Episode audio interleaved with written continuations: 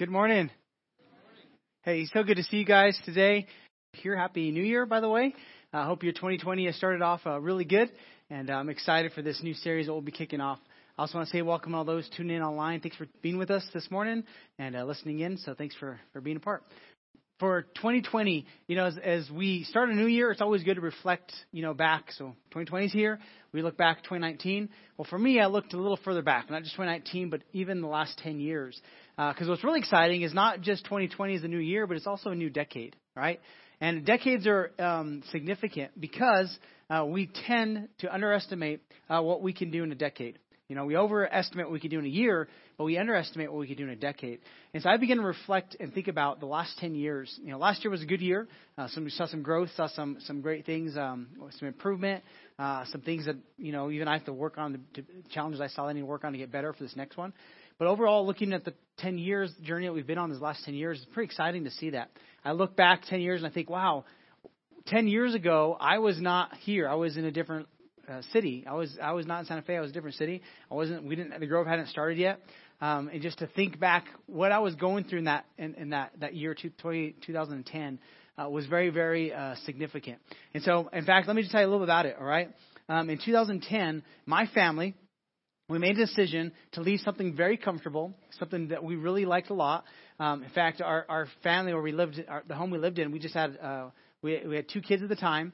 And we were in the best school district in the state. So there's a lot of perks to where we were, right? This was really good. And um, there's a lot of reasons to stay. Uh, but we sensed that there was something that we had to go for, go towards. And so we left something very comfortable to come to uh, be developed, to be trained, to be challenged, to go uh, to another level, to, to a different experience, to, to prepare for something different. And so leaving that uh, of, of the area, we were in Bernalillo. We were there for ten years at this time, uh, two thousand ten. And uh, just saw God do some great things, and um, part of it was just a great church, and uh, just it was really just a great experience. And so um, the year before, in two thousand nine, um, I began to sense God saying, "Eric, prepare for what's next. Like, just get ready." And I had no idea what that meant, but I said, "All right, I'm going to get ready." And so we began to talk about prayer and fasting. Right? We just we included some fasting with our prayer because we really wanted to hear what God had to say for us uh, for the next stage of our, our journey. And um, and really, he he said, prepare for what's next, go go forward. In fact, when we accepted the a position at a different church to begin to, to be trained and mentored to start a church, uh, we went not knowing what our salary was going to be. Like, I was so confident in that God was going to lead us to what we needed to do to, to get to the next stage of, of preparation that we we went forward without even knowing all the details that we needed to know. And uh, we just moved forward in, into that uh, into that role. And I'm so glad we did because it was what we needed to be able to go to the to the next place of the journey God has us on. Um, and so this last um, couple of days, last weeks, I've been reflecting on, on the decade, um, partly because I turned forty in December. And so when it, when the, the decades happen, I'm I'm alongside that. So it's not just like uh, the next ten years is starting for us is twenty, uh, the, the twenty twenty. But for me, it's the forties, right? And so it's significant because when I look back over my thirties, that was a great part of my life. And now I'm saying forties are going to be even better, and I'm excited for that. And so as I look back, I see where God has led us on this journey. Uh, just it's incredible. And I'm so grateful for the for the privilege. Can I just say this? I'm so grateful great, grateful for the opportunity to do what I do today. Uh, th- grateful for you guys to be here today and just uh, uh, be be doing what we're doing as a, as a community, as a church, as a team. I'm honored. And as I reflect over the last five years as the Grove, but even the ten years, I just it's amazing that God leads us on these incredible journeys. Um, and as I was thinking of twenty twenty, as we prepare, we're going to go through this series called The Ascent. And the idea is that we're going to be ascending something, right? We're we're, we're getting we're climbing. Uh, here's what I know about you, all right? And um, is that every single one of us in this room, we have these kind of hopes and aspirations for our lives. With our finances, right? Um, we want better finances. Anybody? Some better finances twenty twenty?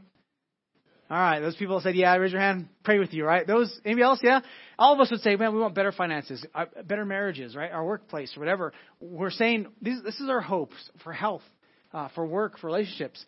We all have these upward aspirations and hopes for our life. But the problem is we choose to have downward habits and, and uh, disciplines and uh, actions in our lives.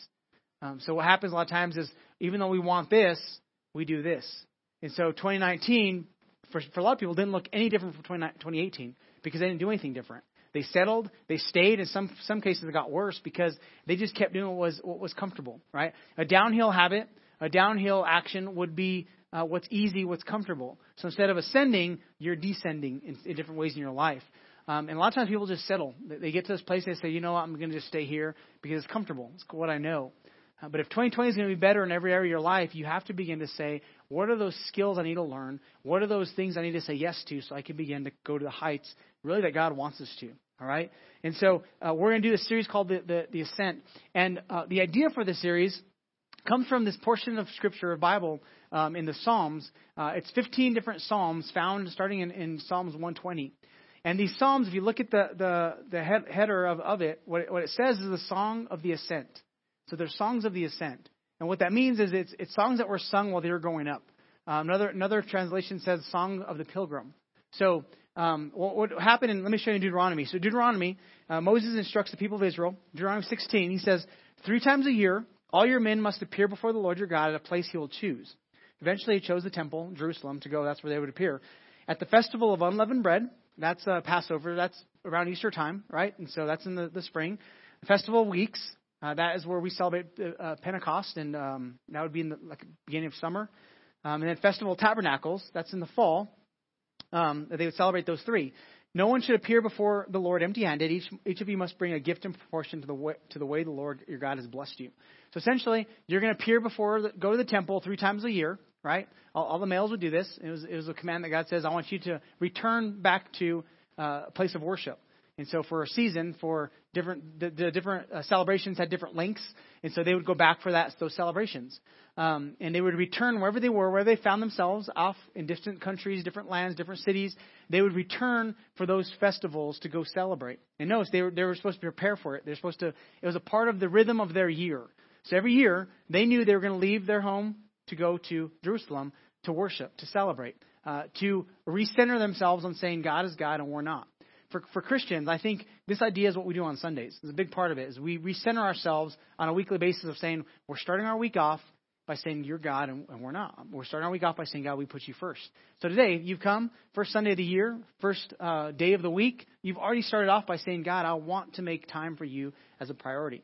Um, so as we go through this series, we're going to walk through these fifteen Psalms, of uh, these songs of ascent. Now, if you're here today, you're not a Christian, you're not a Christ follower. Um Some of the lessons we're going to teach you and skills, you can apply them to your life and they will help you. Um, but we're really going to come from a perspective of saying God has this intention for us that we would continue to climb, continue to ascend, that we would get better and better as we go along. And here's some practical things we can do to, to understand these, that he's want us to do that. All right. So um, they're also known as songs of degrees. You go one degree to the next. Right. Um, this idea of we're increasing in height or measure in a positive direction. Um, so we're we're always a, it's a higher place or a thought that's arising that's going that's getting higher and better, um, and so in these fifteen Psalms, that's the challenge that that, that we'll pull out of of of, this, of the scriptures to help us see how we can do that. Uh, Psalms eighty-four talks about the people that, that that do these pilgrimages, right? So it says this: "Blessed are those whose strength is in you." Blessed means happy. So happy are those whose strength is you, whose heart hearts are set on pilgrimage, as they pass through the valley of Baca. That's the first reference to like the Spaniards, right? Spanish. I, I'm just kidding. I don't know if that really is or not. But it is Baca. We all know that last name. So they pass through the valley of Baca. They make its place the spring. The springs, autumn rains also cover it with pools. They go from strength to strength till each appears before God in Zion. So the idea that the pilgrims, as they go, as, as they're leaving their, their, their homes and they're making this pilgrimage back to Jerusalem, they're going to go from strength to strength. This idea that you're, they're getting better. There's idea that as they, they return to the house of God, they return to worship, something is changing. Something is, is increasing in them, that they're healthy and their strength is coming from God, right? Um, so when, when we talk about uh, these Psalms, really I think it's an indication and, and a, a good picture of what we're called to do as Jesus followers. So a Christian means somebody who's following Jesus, right? And being a, a Jesus follower means that you're, you're following his example. Um, you, and the word that the Bible uses is disciple. That when you, you when you're a Christian, you're a disciple of Christ, right? Well, here's here's the problem we have in the Western world, and especially as Americans, is disciple. The word disciple really doesn't mean anything to us. When we think of disciple, most people think of student, right? So you go to school and you're a student of a teacher who's teaching you things. And why do you want to learn? Well, most of the time you want to learn so you can pass the test, right? You want to get enough information that you can pass the test to go on to the next level, the next grade. So that's really what a student is. They're just learning what the teacher knows. Disciple's different. A disciple just doesn't want to know what the teacher knows, the, the rabbi knows. The disciple wants to become like the rabbi. So when Jesus calls the disciples, says, come and follow me, what he's saying is, I believe you have what it takes to do what I do. And a disciple at some point is going to take on the mantle that the rabbi has, that passes on, the teacher passes on, and they become what the rabbi was or the teacher was. So a disciple is not somebody who just knows what the teacher knows. A disciple is somebody who's becoming like the teacher to a degree that at some point you become the teacher to others and you begin to disciple others. So a call to follow Christ is not just knowledge, head knowledge. It's not just more information. Like I say it like this, all right? It's a, it's, a disciple is about becoming. It's, it's a who are becoming. Being a disciple is not about acquiring information about God, but it's about acquiring skills in faith. So being a disciple is figuring out these skills that your teacher, that your rabbi, that your leader is trying to help you to, to, to get so you can actually use them. It'd be like an apprentice, right? So if you want to learn how to work with wood, you'd go to somebody who's really good at wood, and they would teach you the skills it takes to be able to, one, not cut your fingers off, and two, how to do a really good job with it, right? And you would learn those skills, those techniques. And the more you practice them, the more you hone them, the better you'll get, that at some point you're so good, they say, now you go and become the, the master, the teacher for somebody else.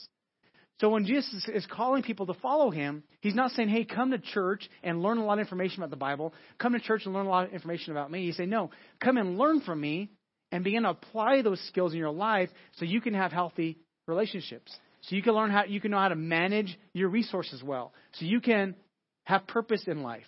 And he's trying to teach us these skills so that we can become somebody. So his desire for you is that you're going to become somebody better in twenty twenty than you were in twenty nineteen. That you were in twenty seventeen, that you were in twenty sixteen.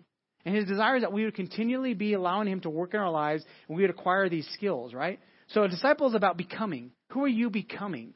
And God is more concerned with about who you're becoming than what you're doing. See, religion hijacks Christianity. Religion hijacks what we do a lot of times because religion becomes about the externals. Religion becomes about what we do. The problem is, though, it, it a lot of times fails to talk about who we are on the inside.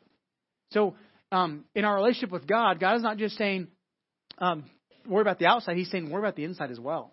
For example, on, on this journey as uh, with, with Christ, right? Um, I'm I'm allowing him to speak into my life.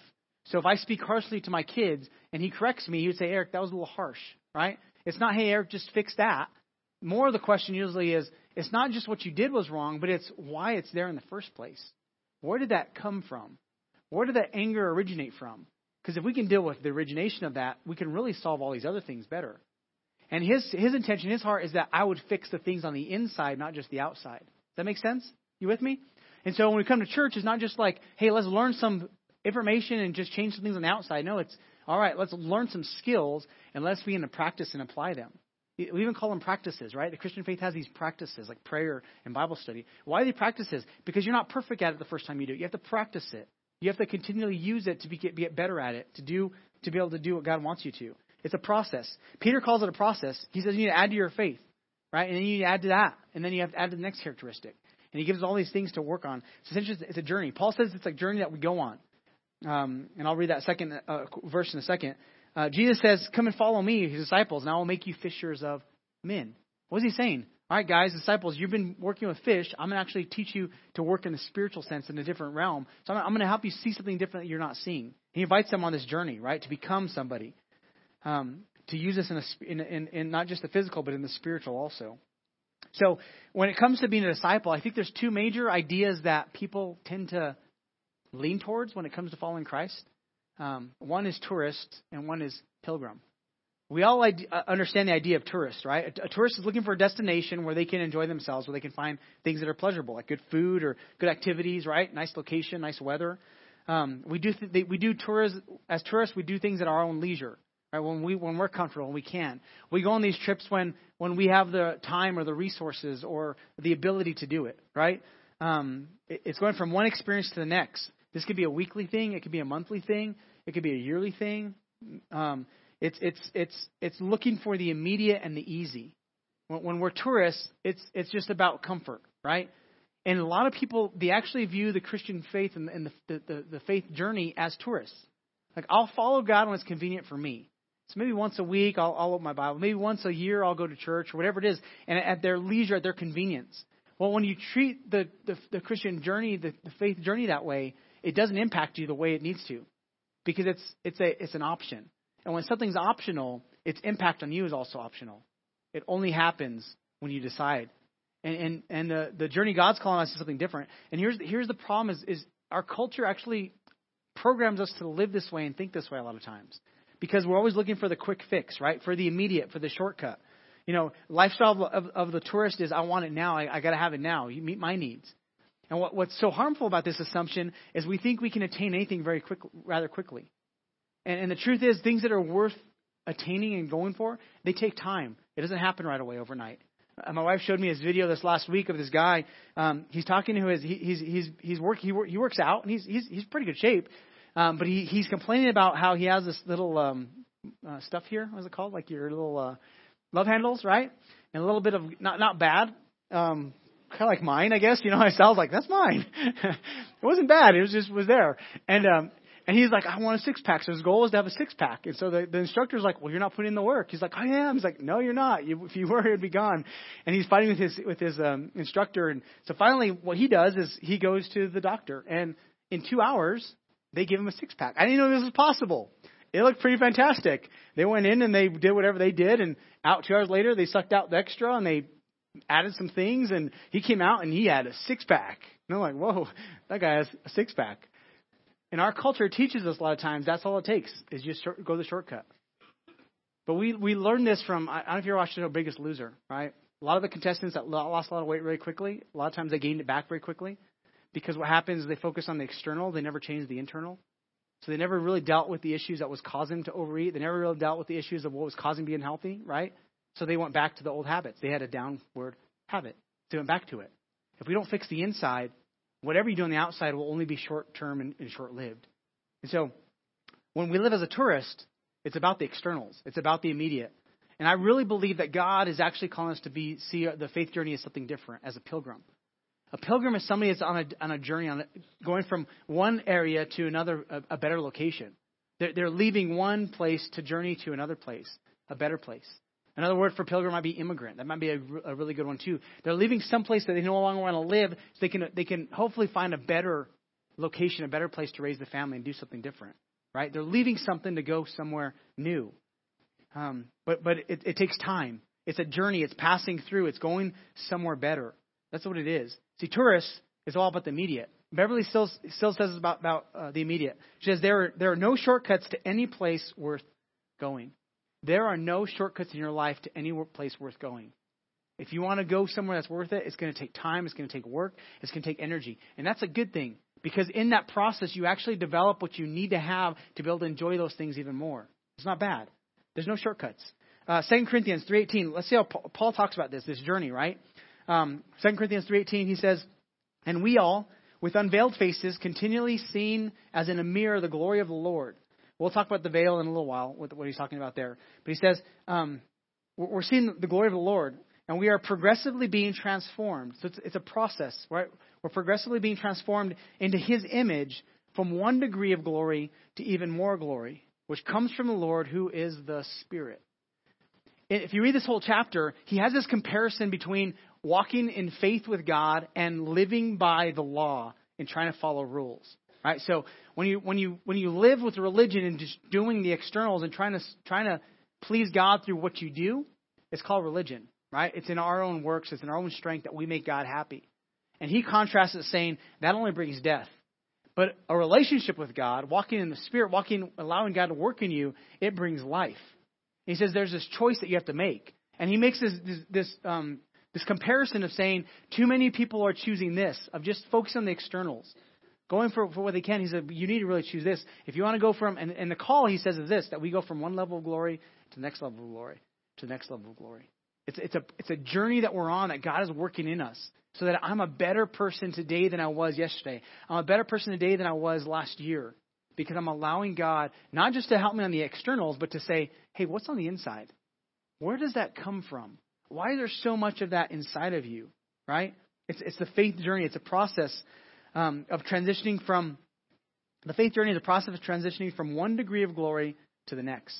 That's what it means to be a Jesus follower. Is you're saying, God, I want you to continue to help me to look more like you. I want you to help me continue to think like you. I want you to help me continue to, to, to act and be more like you to this earth. And as we do that, we actually begin to find that we were actually created to live that way. And it's a journey we're saying we're, we'll continue to move forward, right? Um, the Bible, the word the Bible uses is called sanctification. It's, it's this process that God works in us, right? So the, the journey with Christ, we start in Christ. We're saying, all right, I'm leaving, I'm becoming part of the family of God, so I'm in Christ. But the end of the journey is no longer that we're just in Christ, but now it's Christ in us so much that we actually talk like Christ. We look like Christ. We we, we do what Christ would do. And that's the goal, is he's helping us stay from glory to glory, from one level of, of, of maturity to the next level of maturity, that you don't stop this journey. Uh, in our in our, one of our small groups that we have, which will be starting in the beginning of February, um, end of January, beginning of February will be when the groups start. One of our groups is called Freedom. And in this in this book, one of the, the, the lessons we work through, there's this part where it talks about th- this process of sanctification, right? And he give, they give this list of, of um, the four stages of Christianity. And this last um, uh, year when I read the, four, the list, I thought, man, that's that's that's interesting. That's not like just four steps. For me, I, I look back over my journey, and I think those four stages were actually major shifts of understanding for me. Um, they, they were more like mountains to climb in some sense, right? So the first one is, Uh, the first stage is from an unbeliever to somebody who begins to believe that Jesus is who he says he is and begins to follow, right? And then once you have that belief, you begin to say, okay, now I'm going to follow you to become a disciple. So believers become disciples who are allowing God to let them grow. And the next step is then those disciples become leaders who find their purpose in life. And then once they find that purpose, they begin to serve others. And essentially, as they get to this stage, they actually go back to this stage and say, how many help you? Can, how many people can I help go through this process?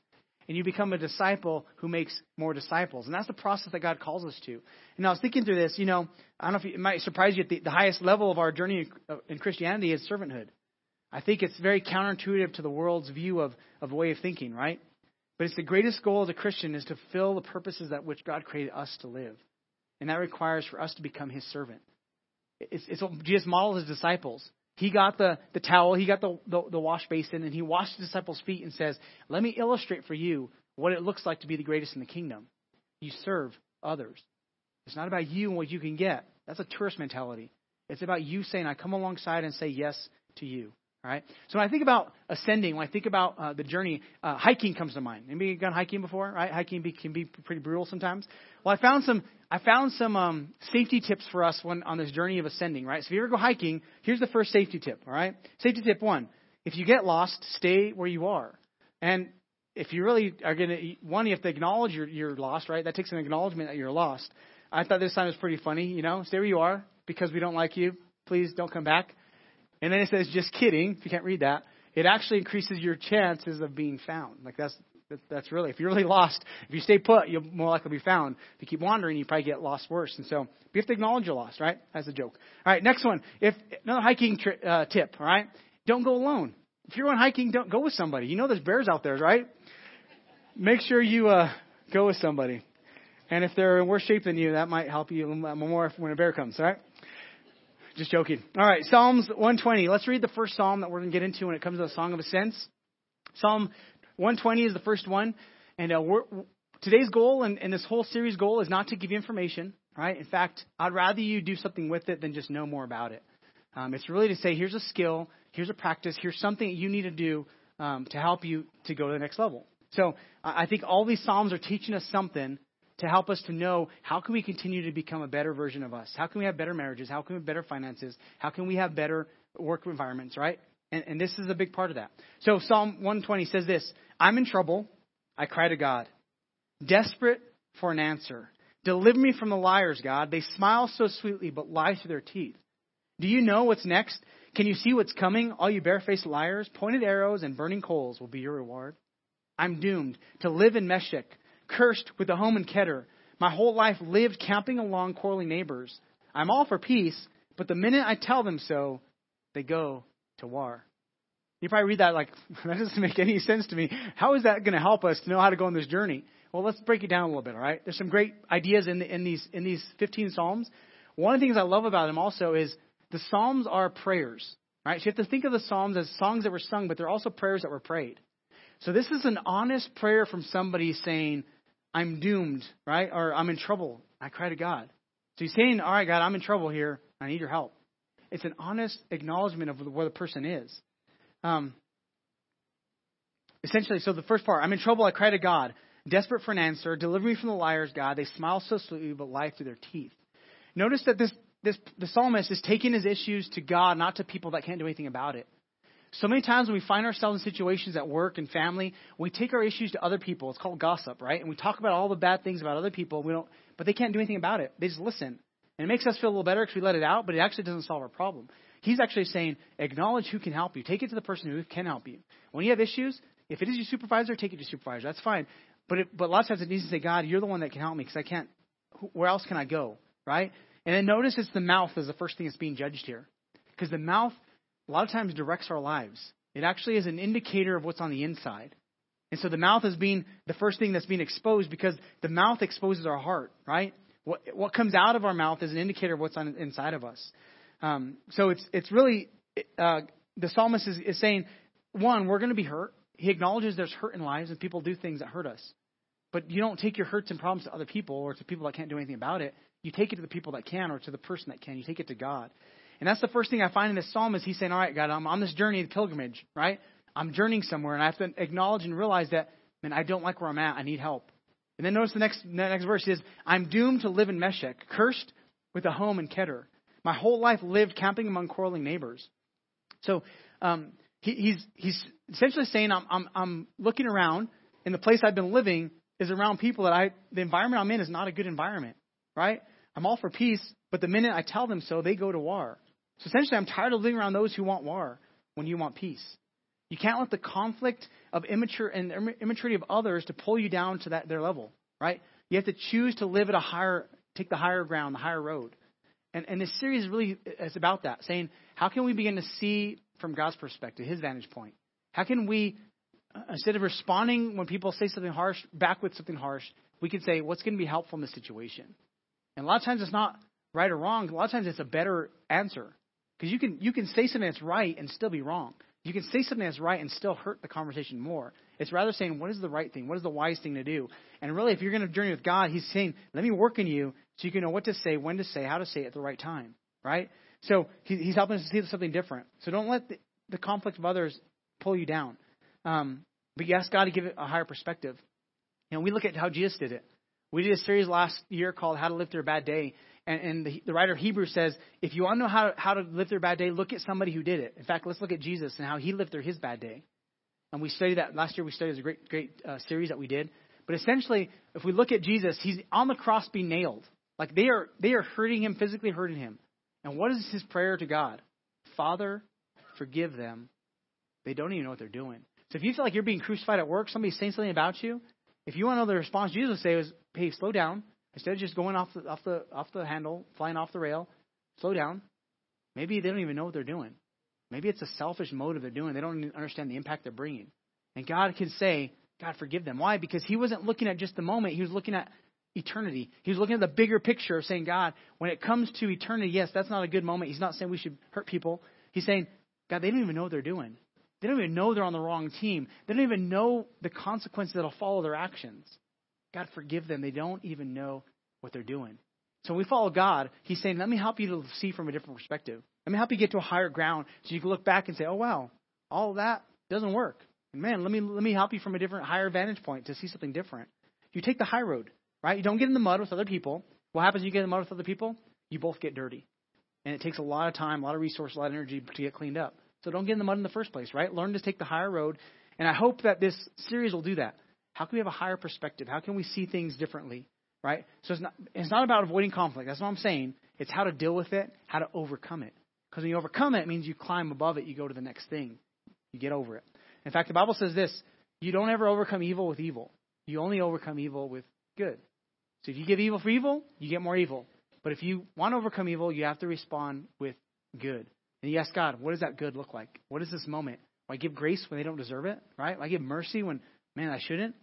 Sometimes that's what good is, um, is that you do what, what God's asking you to. So here's here's when I look at this this psalm, here's a couple ideas that we're going to pull out that I think will help us on this journey, right? So if you're wanting a better twenty twenty, here's some, some ideas. To go someplace new, you have to leave someplace, and a lot of times something old, right? So change, it doesn't typically happen unless the pain of not changing is greater than the pain of having to change. What I mean by that is, if you go to the doctor and the doctor says all of your numbers are wrong, and if you don't change something, you're going to die. right? Usually that pain of dying is worse than having to eat something healthy, broccoli or whatever, right? You're like, no, not broccoli, whatever it is. Until the pain of of the the consequence results of not doing something healthy will hurt you, you, you eventually change. That's one, one way people change. The other way that is just as effective, and probably one of the ways you should really consider, especially when it comes to small groups, is you have to get the right people in your life to help you to overcome that through accountability, through through journeying together through these same issues, right? So somebody wants to uh, break a habit, find somebody that has the same habit, work together to break the habit. You'll be more likely when you have somebody accountable, when you can walk walk that journey with somebody else. You have people around you, right? Uh, so if you want to go someplace new, you have to leave someplace old. And in, the, in that in that uh, psalm, he, he's talking about that, right? Uh, there will always be some amount of discomfort going any place new. You just have to understand that. If you go in your car right now and go to Albuquerque, there's going to be some form of discomfort, right? Might take a little longer than you're hoping. Might be traffic. It might be your seat. Might be sitting for an hour, whatever it is. There's going to be some form of discomfort. It's not always the most comfortable thing. Any journey's like that. When you understand that, it helps you to understand, okay, going here doesn't mean it's going to be easy. Doesn't mean it's going to always be necessarily fun every time, but it's going to, I'm going to become better, right? Um, so there'll always be some kind of amount of, of discomfort. Um, and a lot of times what happens is people choose to settle or they choose to go the, the wrong way because of what's comfortable rather than to go someplace better because it's uncomfortable. So you have to say, all right, uh, it's going to take preparation. It's going to take time. And a lot of times time is the, the hardest thing, right? Because when you're in transition, it's kind of scary, right? It can be like exciting but also scary. Whenever you're leaving one place, you go to the next. It's that middle ground that's really like, oh, am I going to get there? You have to just know that you have, when you say yes, just keep going. Don't stop. Keep moving forward. So the question for for you today is this. Is there a gap between where you currently are and where you want to be? In your finances, is there a gap from where you are and where you really want to be for twenty twenty? Is there a gap from where you currently are and where you want to be in your relationships, in work, in school? Whatever it is, whatever area of your life, your your, your physical health. Is there, is there a gap? If there is, what is it going to take to close that gap? I think this is the psalm is, is talking about. So the psalm is saying, you know, uh, Meshech and Kedar, these are locations. One is a location that's kind of by Russia, so it's very far away. So one one one idea is he's saying, in this this case, I've I've wandered so far from what God has for my life. I'm so far away, I don't want to be here. The other is a reference to a group of people that, that were Bedouins that, that traveled, and they were actually very um, immoral. And they caused a lot of destruction and pain to those people around them. So he's, he's acknowledging and saying, I'm far from God and I'm in the company of people that I shouldn't be in, around. And he's making it, the psalmist is making an acknowledgement of saying, I don't like where I'm at. There's a gap here. And that's the starting point for all of us, is to acknowledge, is there a gap? What is that gap going to take to be filled? And depending on how far you've wandered, that gap might seem really, really big. Here's, but here's the thing. As long as you take one step, One step toward it, you'll eventually fill that gap. You have to keep moving, keep moving, you know, keep moving. So in your life, what is your Meshech and Kedar? What are those situations where you find yourself saying, man, that, that creates a big gap from where I really want to be in my relationships, my finances, my marriage. You have to identify it and locate it and say, this is where I'm at, right? This is the reality of where I am as opposed to where I want to be. And until you can identify that, you will not be able to close that gap. And I think that's probably maybe the biggest issue we have, is we are not aware of our issue. But you know who is? The people around you. And if you'll be humble enough to say, help me out. What do you see that I'm not seeing? They'll help you. Because we all have issues, right? And if you don't think you have an issue, that is your biggest issue. Ask people around you. They'll tell you your issue pretty quickly. This is your issue. You get angry. You blow up. You you see the negative all the time, whatever it is, right? They'll they'll they'll point out to you what your issue is. And you have to be in a way of saying, I want to receive. I want to be in a, a position to grow, not just be defensive. And ask. You'll be able to do it. That's why small groups, I'm, I get, small groups are so good for this, because you'll begin to realize you're not the one with issues. We all have issues. It's like, wow, you have that issue too. Cool. Let's work on this issue together. All right, let's do it. And you begin to have some traveling companions along this road to be able to overcome things, right? So what is your Meshech and Kedar in your life? What are those situations? What are those environments you're in that are not good, that you need to leave? Because here's the truth. Nothing changes until something changes. twenty twenty is not going to be any different from twenty nineteen unless you change something to make it different. Otherwise, it'll just be like the year before and the year before. And a lot of times, the thing that needs to change is you. It's me. It's on the inside if we want the change to last. We could do all the externals, but if we don't begin to work on the inside, those things won't last very long. and and having the people in our lives to do to, to help us with that. God, other people, a church community, a small group, those things, they, they add to it to help us do that. You know, when when it, when I think of this psalm, really the idea that it's pointing to, probably the starting point for Christianity is is the word called repentance. So he's acknowledging where he's at, but then he's saying, I don't want to stay here. I'm gonna make I'm gonna be a pilgrim that journeys back to a better place. So repentance, the idea of repentance, repentance is saying, um, in the Old Testament, it, it's a tr- it's a change of direction. So it's, it, you're going one way, you're on a path that's leading to destruction, a path that's not going anywhere good. You make a decision to say, nope, I'm not going to go this way no more. I repent. I turn away from that. And you walk a different direction. In the New Testament, the idea is a change of mind. All right, so your your thoughts that have been getting you to more debt, your thoughts of getting you into bad relationships, your thoughts of whatever it is that you're, you're leading you, to change it, you have to have a change of thought. So repentance, we can say it like this. Repentance is having a change of heart and a change of mind. It's having a new thought. So the thoughts that got you into debt are not going to get you out of debt. The thoughts that got you into negative will not get you into a positive. That makes sense? You have to have a change of that. And so this idea of repentance is saying, it takes acknowledgement of saying, this is where I'm at. I found myself and I'm on the wrong path. God, help me. And and the, the, the, the psalmist says, God, I'm going to journey back to your place. It's the starting point for all of us to say, I'm here, but it's not where I want to be. There's a gap from between here and where I want to be. God, help me to close the gap. And as we, and we, as we start these songs of ascent, it's really saying, all right, God, I'm going to turn to you and I'm going to begin to close this gap. I'm going to go from one level of glory, one level more like you, to another level of improvement, of help, let, allowing you to work in my life, right? It's a change of direction. And here's here's the truth when it comes to the repentance of the, of the heart and the mind, is your level of living, it never goes higher than your level of thinking. What you think about determines where you end up. And if you've been thinking negative, you're going to get negative results. It's until you say, God, help me with my thinking. And a big part of what Paul talks about in the New Testament is saying, how let God transform the way you think from how you used to think to how he wants you to think, how you should think, how you should see things from a different perspective. Let him be your guide, right? Sir Edmund Hillary, uh, the first one that conquered um, Mount Everest, he said this, it's not the mountain we conquer, but ourselves. It's a pretty profound quote there. He conquered the biggest mountain on, on, on planet Earth. And he says, it's not the mountain we conquer, it's ourselves. On this journey, it's it's the inside that really is taken, it, it has to change. It's it's who we are. John Maxwell says this about climbing. The person on top of the mountain, he didn't fall there. Hey, if you want to get to the top of the mountain in twenty twenty, you're not going to fall there and wake up there one day. The person on top of the mountain didn't fall there. You have to get up to go up. Only those who dare to take risks and courageously take initiative can reach extraordinary heights. You also have to give up to go up. Mountain climbers who wish to scale the highest peaks must travel light. They have to set aside the non-essentials, packing only the gear that's vitally important for their ascent. Repentance and this journey of acknowledging, that's a part of lightening the gear, lightening the load, right? You're saying, all right, God, all this stuff, man, I don't want it. Help me to get over this stuff. Help me to leave that behind so I could ascend with, with less baggage, right? And I think a lot of times what's so hard to climb is we don't deal with the past. So we just always drag it with us. And if you carry something really heavy up a mountain, you don't last very long. Or you have to eventually shed it, lighten, lightens load, right? So I would say this. The secret in living an overcoming life is not what we say no to, but it's what we say yes to. So repentance has two parts. It's no and rejection of the things that weren't working. It's no to the world, but at the same time, it's yes to God.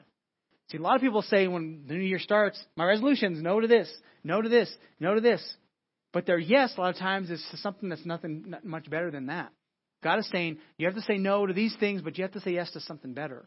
So repentance and say, no, I change directions. And yes, God, I follow your lead.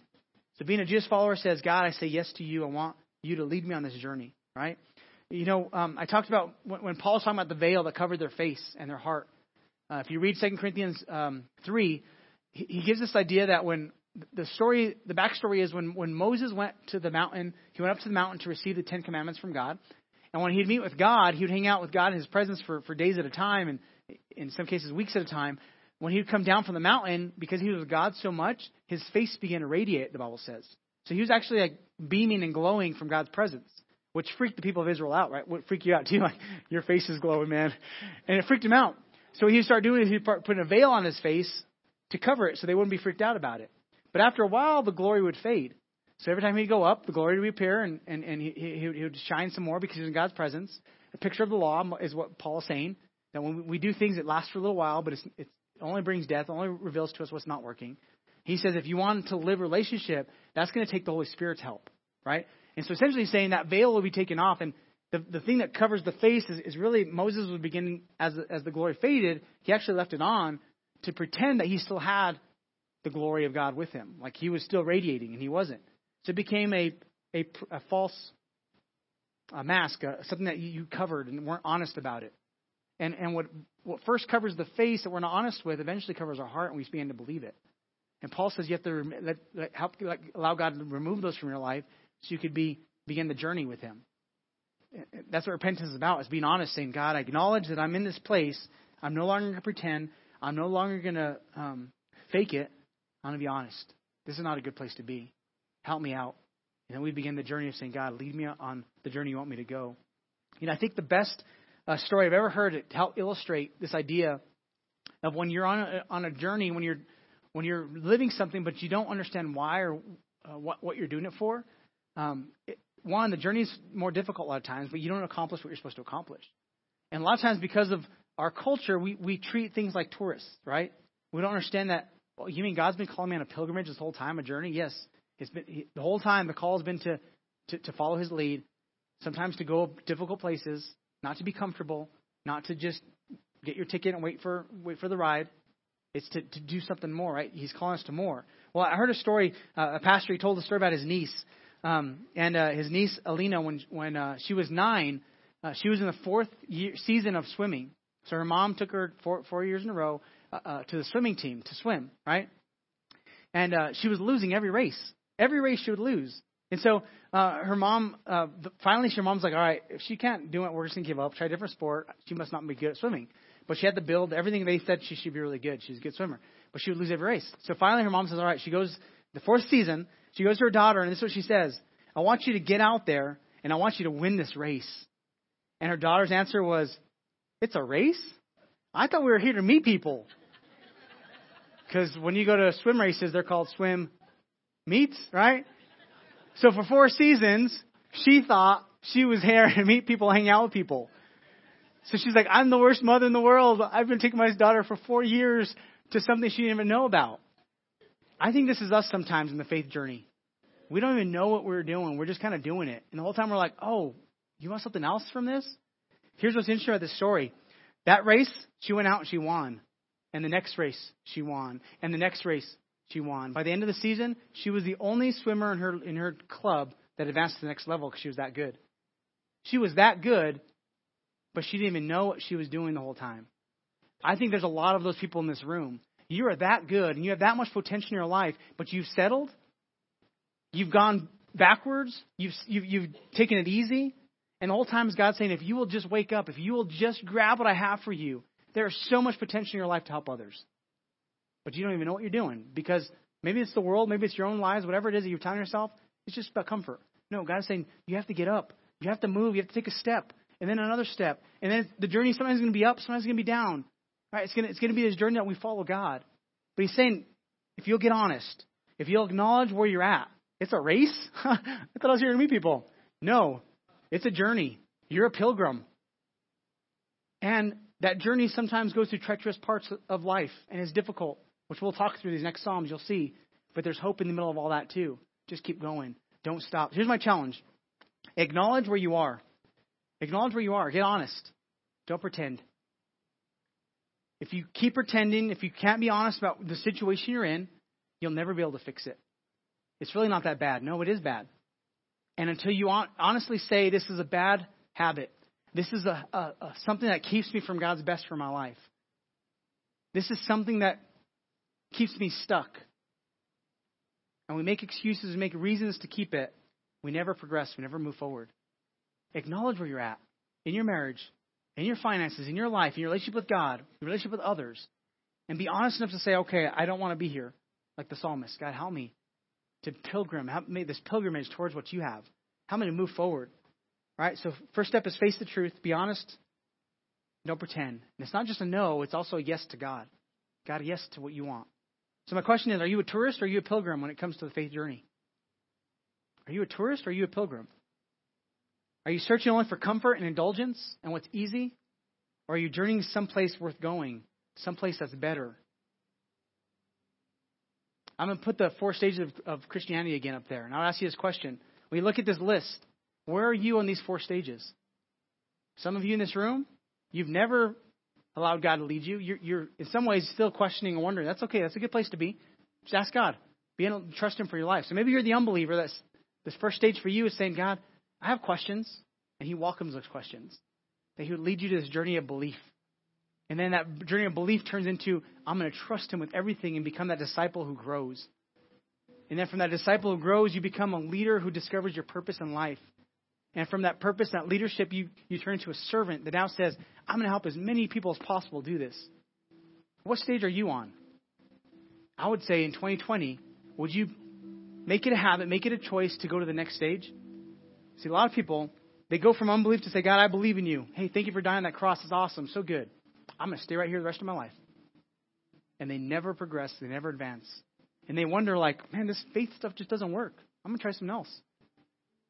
And a lot of people get stuck even that first stage. Really, God's saying, there's another stage. There's another step. And some of us say, I want to follow Christ. I'm, I'm all in. I'm going to go faithfully to church. I'm going to do all the externals. He said, no, no, you need to grow. And that starts on the inside. Let the Holy Spirit begin to speak to you. Let others in your life speak to you. And for you, some of you that have been growing, now it's your turn to step up. Now become a leader. Lead a small group. Get out there and do something with your life to make a difference. Discover the purposes God has put in your life. Maybe maybe twenty twenty will be the year where you say, I'm going to be used by God in a great way to make a difference. For you that have been doing that, maybe your next step is now how can you begin to serve others to do that? How can you begin to help as many people as possible? Because the ultimate goal is that as disciples, we become like Christ, and then we begin to help other people become like Christ also.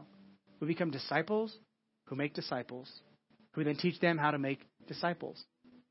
And the world, the reason the world's been impacted by Christianity so much is because people have said, no matter what I face, I'm going to follow Christ, and I'm going to use my life to make a difference. Even when everybody else rejects it, I'm going to use the skills and the practices Jesus gives me to live a life that would impact as many people as possible. Can you imagine with me what this week would look like if we would acknowledge and say, God, this is where I'm at, this is where I don't want to be.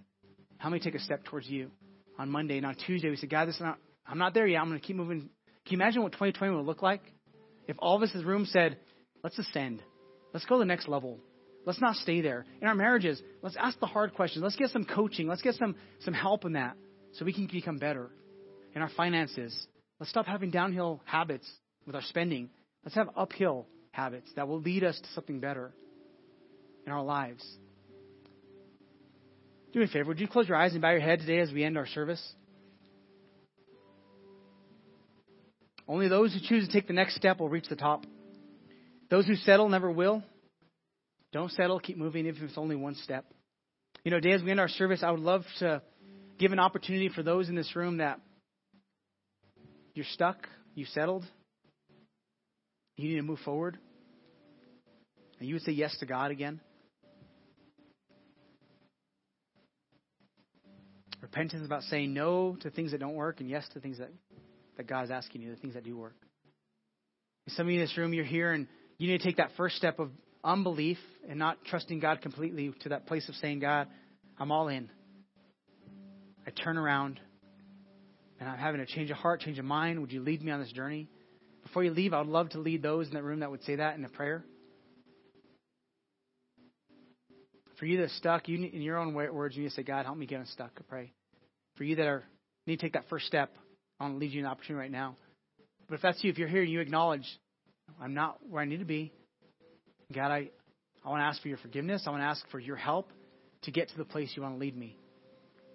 If that's you, would you do me a favor? Lift your hand right there. I'm not going to call you to the front, but just in your seats where you're at. Awesome. Awesome. See if your hand's going up. Anybody else? It's me. The first step is being honest enough to say, God, I don't like where I'm at. Help me to the next place. So for all you that raise your hand, I'm going to lead you in a prayer. And if you're a Jesus follower in this room, would you pray with us so that those that are praying aren't praying alone? Say this today if you raise your hand and say, Father God, today I acknowledge that I need your help. I don't like where I'm at, and I want to move towards you. Forgive me of my choices, of my sin, that have led me away from you. Today, I choose to follow you. I put my hope in you. I put my trust in you. Teach me the skills I need to live an overcoming life. Come into my life.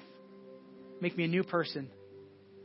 Thank you for sending your son, Jesus, to die on that cross so I could have a new start. Thank you that he's alive today to help me on this journey. In Jesus' name I pray. Amen. Amen. Celebrate that. We celebrate all those that uh, pray that so good.